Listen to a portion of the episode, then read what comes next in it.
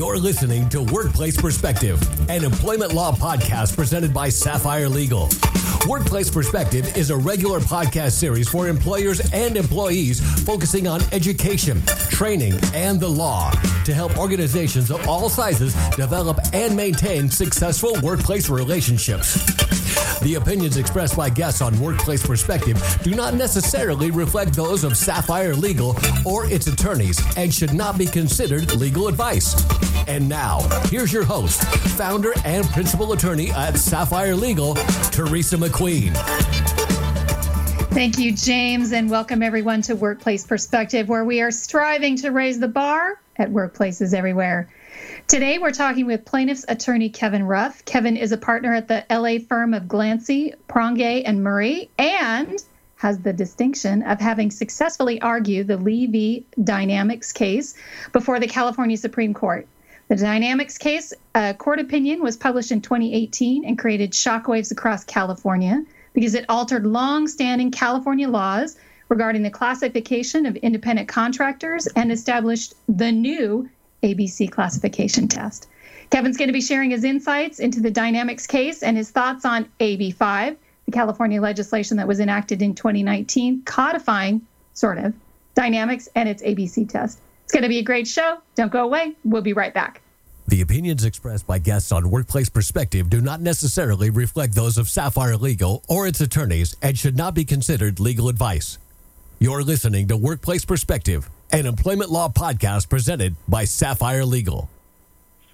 Welcome back to our listeners and welcome to Workplace Perspective, Kevin Ruf.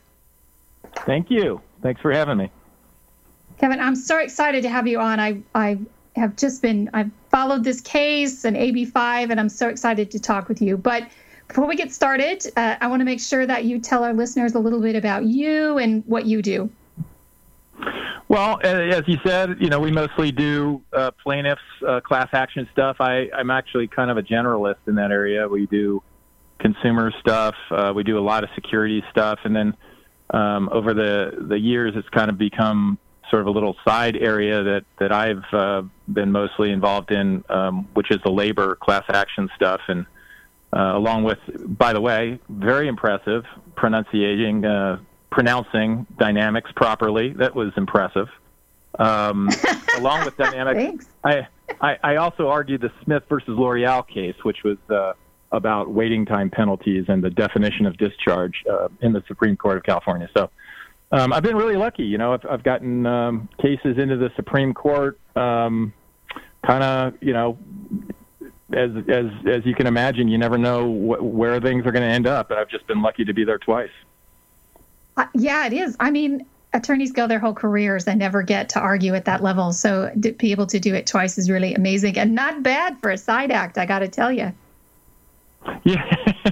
well, you know, the funny thing about it is. Uh, it, you know, we have had our firm has had some really interesting cases in the labor area from a you know an appellate perspective, but it's amazing you know how many of my friends in the same area of law have made so much more money than we ever have.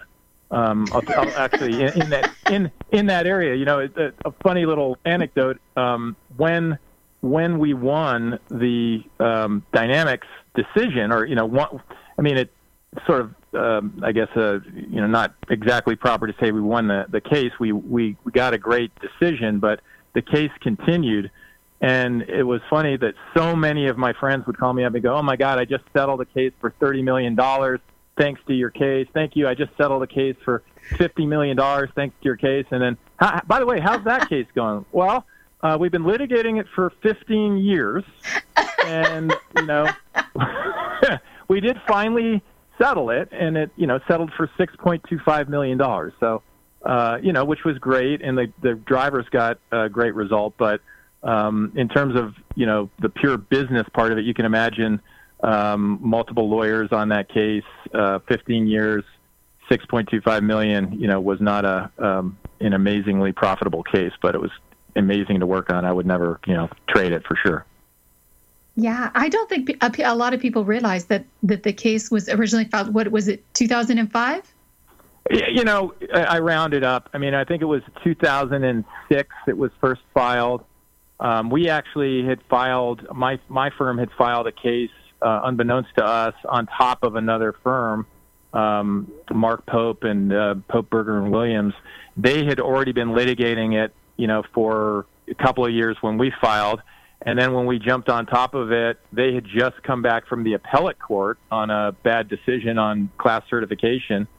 Um, and then, you know, the rest is history. You know, we litigated it from there and then um, got close to trial and then found ourselves back in the appellate court and then won there. And then, of course, um, Dynamex uh, petitioned the Supreme Court and um, they said, yeah, we'll, we'll look at that.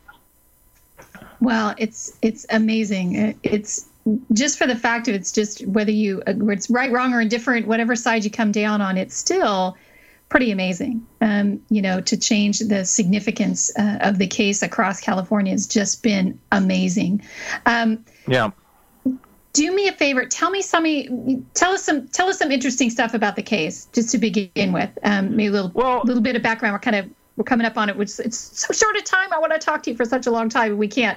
But I yeah. want to hear some, some, a little bit of the background on the case, a little, little bit of insight uh, into the case from your perspective. Yeah, I'll try to give a executive summary. You know, there's so much, of course, you can talk about with 15 years, but you know, what I think what would be interesting, especially if, if lawyers are out there listening, is that it it you know was one of those cases that kept on sort of you know unveiling new new aspects. And um, the one that really drove the Supreme Court um, case was this question of individualized issues that we so often face in class actions, and the fact that our um, trial judge, who'd already denied certification years earlier, had kind of made it clear that he was having some concerns about different ways that different drivers had been treated by the company and feeling like kind of gave us a preview that he was going to have issues with certification because of these these so-called individualized issues. And and my um, partner in crime on the case, not my partner my firm, but uh, but a partner at a different firm at Pope Berger Williams in um, San Diego, Mark Pope, is an absolutely stellar lawyer, one of the great guys I've ever met in law. Um, he'd been looking at Smith, uh, at Martinez v. Combs, uh, which was a recent Supreme Court decision, and that had talked about how the wage orders under California law have these alternative definitions of what it is to employ somebody. And one of those was really broad. It was to suffer or permit the provision of service, right? So, boy, that's about as broad as you can imagine. Uh, you know, how uh, who's going to be left out if if you merely have to allow somebody to provide you a service and now you're employing them?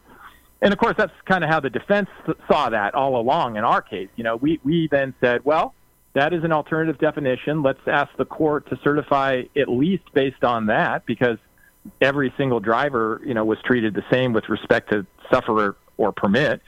And to our surprise, the trial court said, oh, yeah, that, that works. Suffer or permit. Sounds good and then we ended up in the appellate court and um, i kept on i was always a naysayer I, I argued both cases and so the first one was the appellate court and i kept on saying to our guys you know they're going to ask me these hard questions they're going to say how does suffer permit any kind of standard at all. I mean when i walk into a barber shop aren't i suffer uh, permitting that person to cut my hair? And how am i not then their employ- employer? And I imagined all this stuff, and the reality was we showed up in the appellate court, and the appellate court was sort of sanguine about the whole thing and kind of accused the other side of henny penny, the sky is falling, but no, you know, this is okay. This is a this is a standard suffer permit. So, you know, they of course on the other side immediately asked the Supreme Court to review it and said this is no standard at all. This can't be. And the Supreme Court takes it.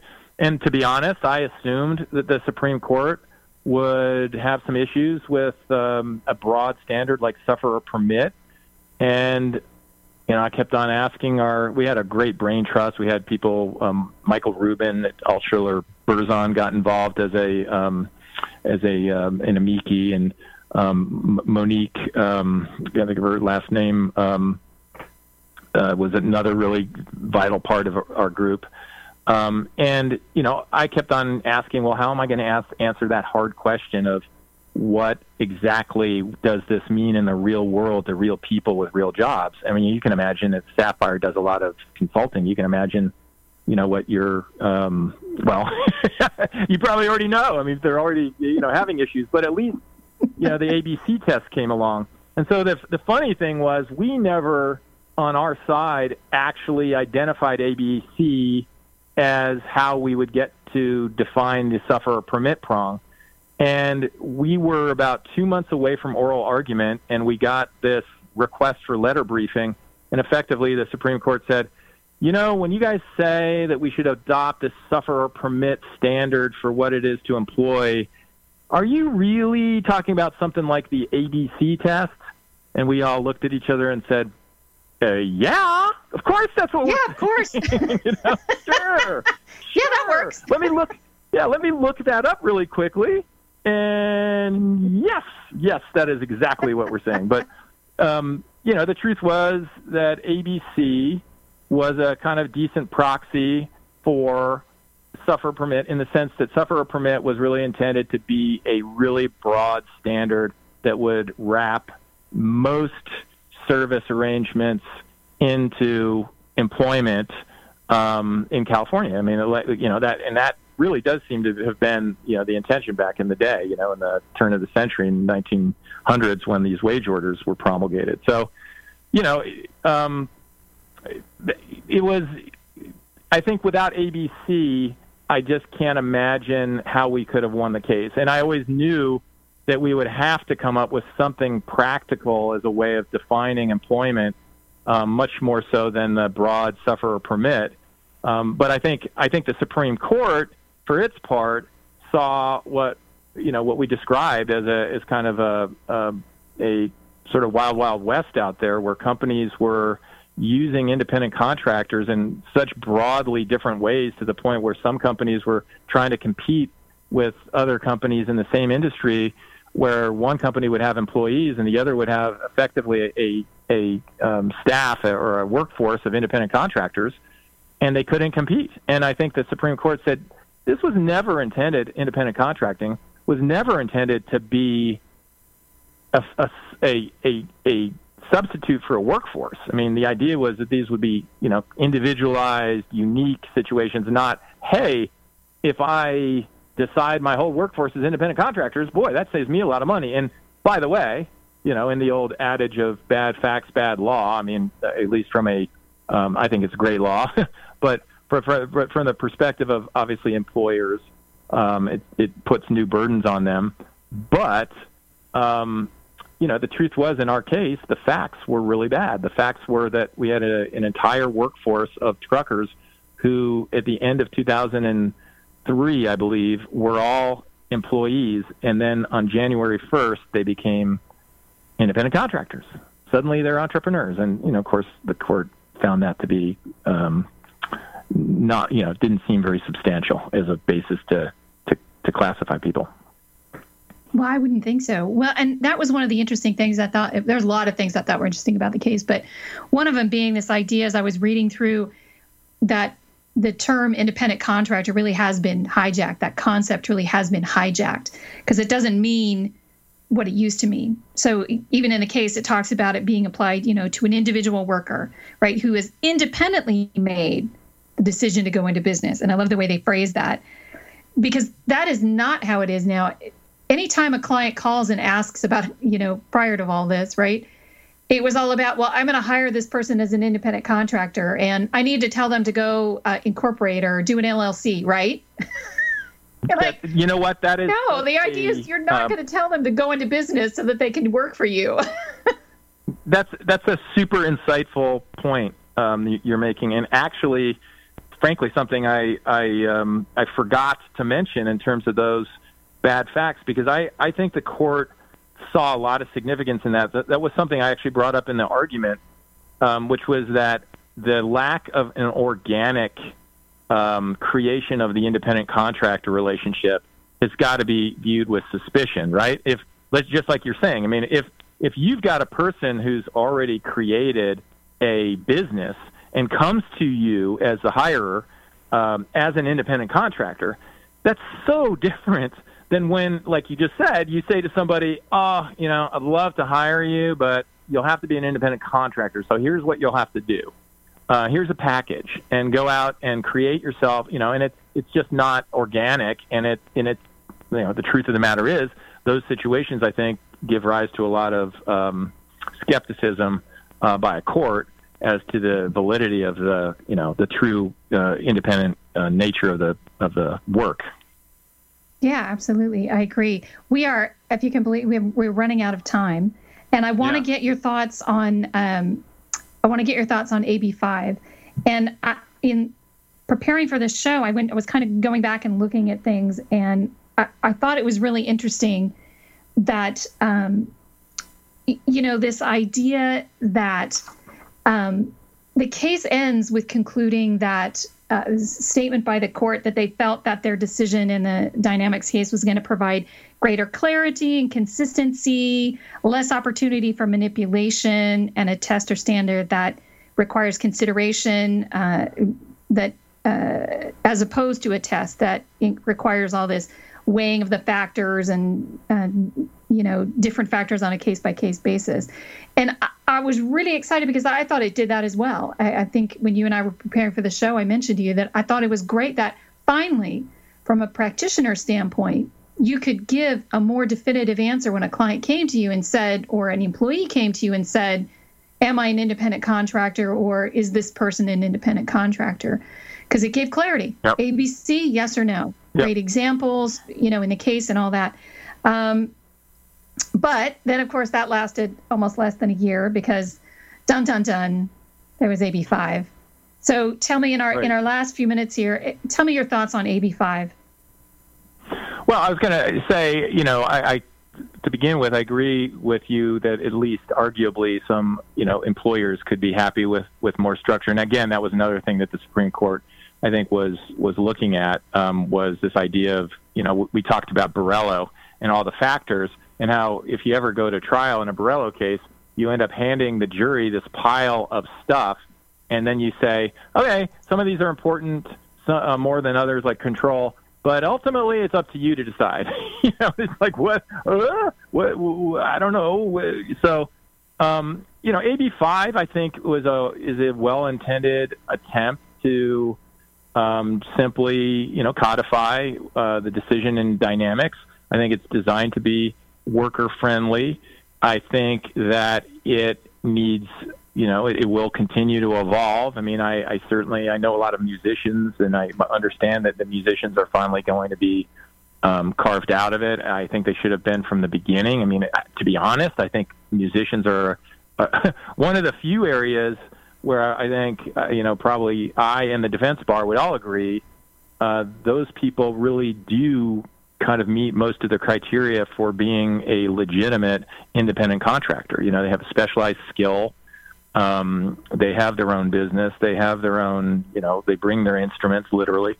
Um, I think, you know, there are obviously a lot of carve outs in AB5. I mean, an interesting aspect of AB5, of course, is that it went um, you know, if you're inside baseball, you know, lawyers uh, who do this like we do, you also know it really extended Dynamex in a you know, profound way by extending it to the entire labor code as opposed to Dynamex itself, which was based on a an interpretation of the wage orders.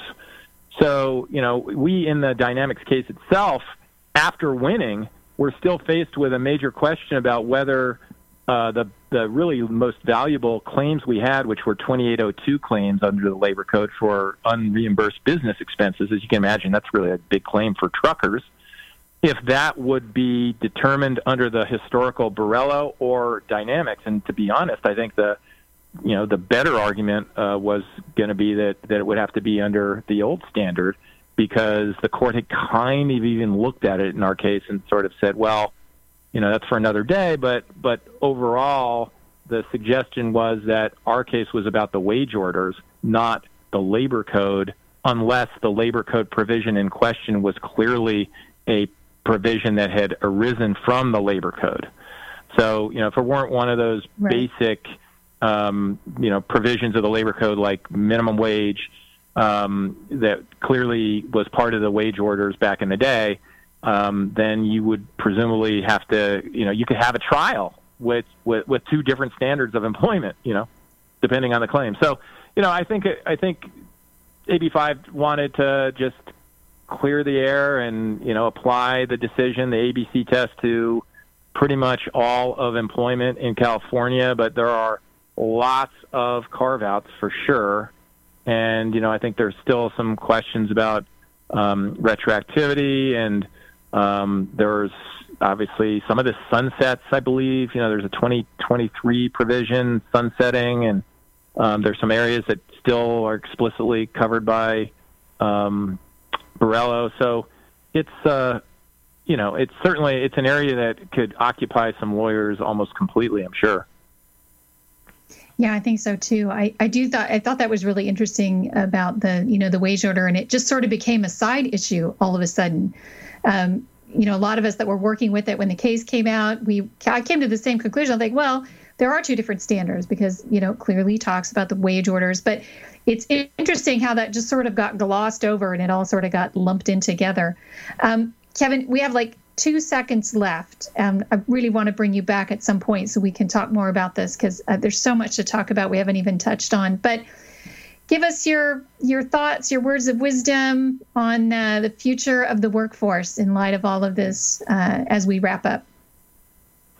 Well, I you know I I wrote an article um, in the San Francisco Chronicle you know maybe a year ago and what I believe is that employment relationships will ha- are need to and and should evolve. I, I'm not somebody saying that you know the historical conventional employment is exclusively the way people should be able to arrange their relationships, but I think you know I'll add to it. I think COVID nineteen has really opened some people's eyes about the extent or not of the you know social safety net and how you monetize that. Um, because if you've got a bunch of people out there who are acting as independent contractors and not paying into a system that provides for unemployment and health care, et cetera, and then suddenly, you know, are essentially on a humanitarian basis in need, I think it's kind of brought some of these issues to a, you know, kind of a, the, the, the, the people that predicted this kind of thing, you know, are being,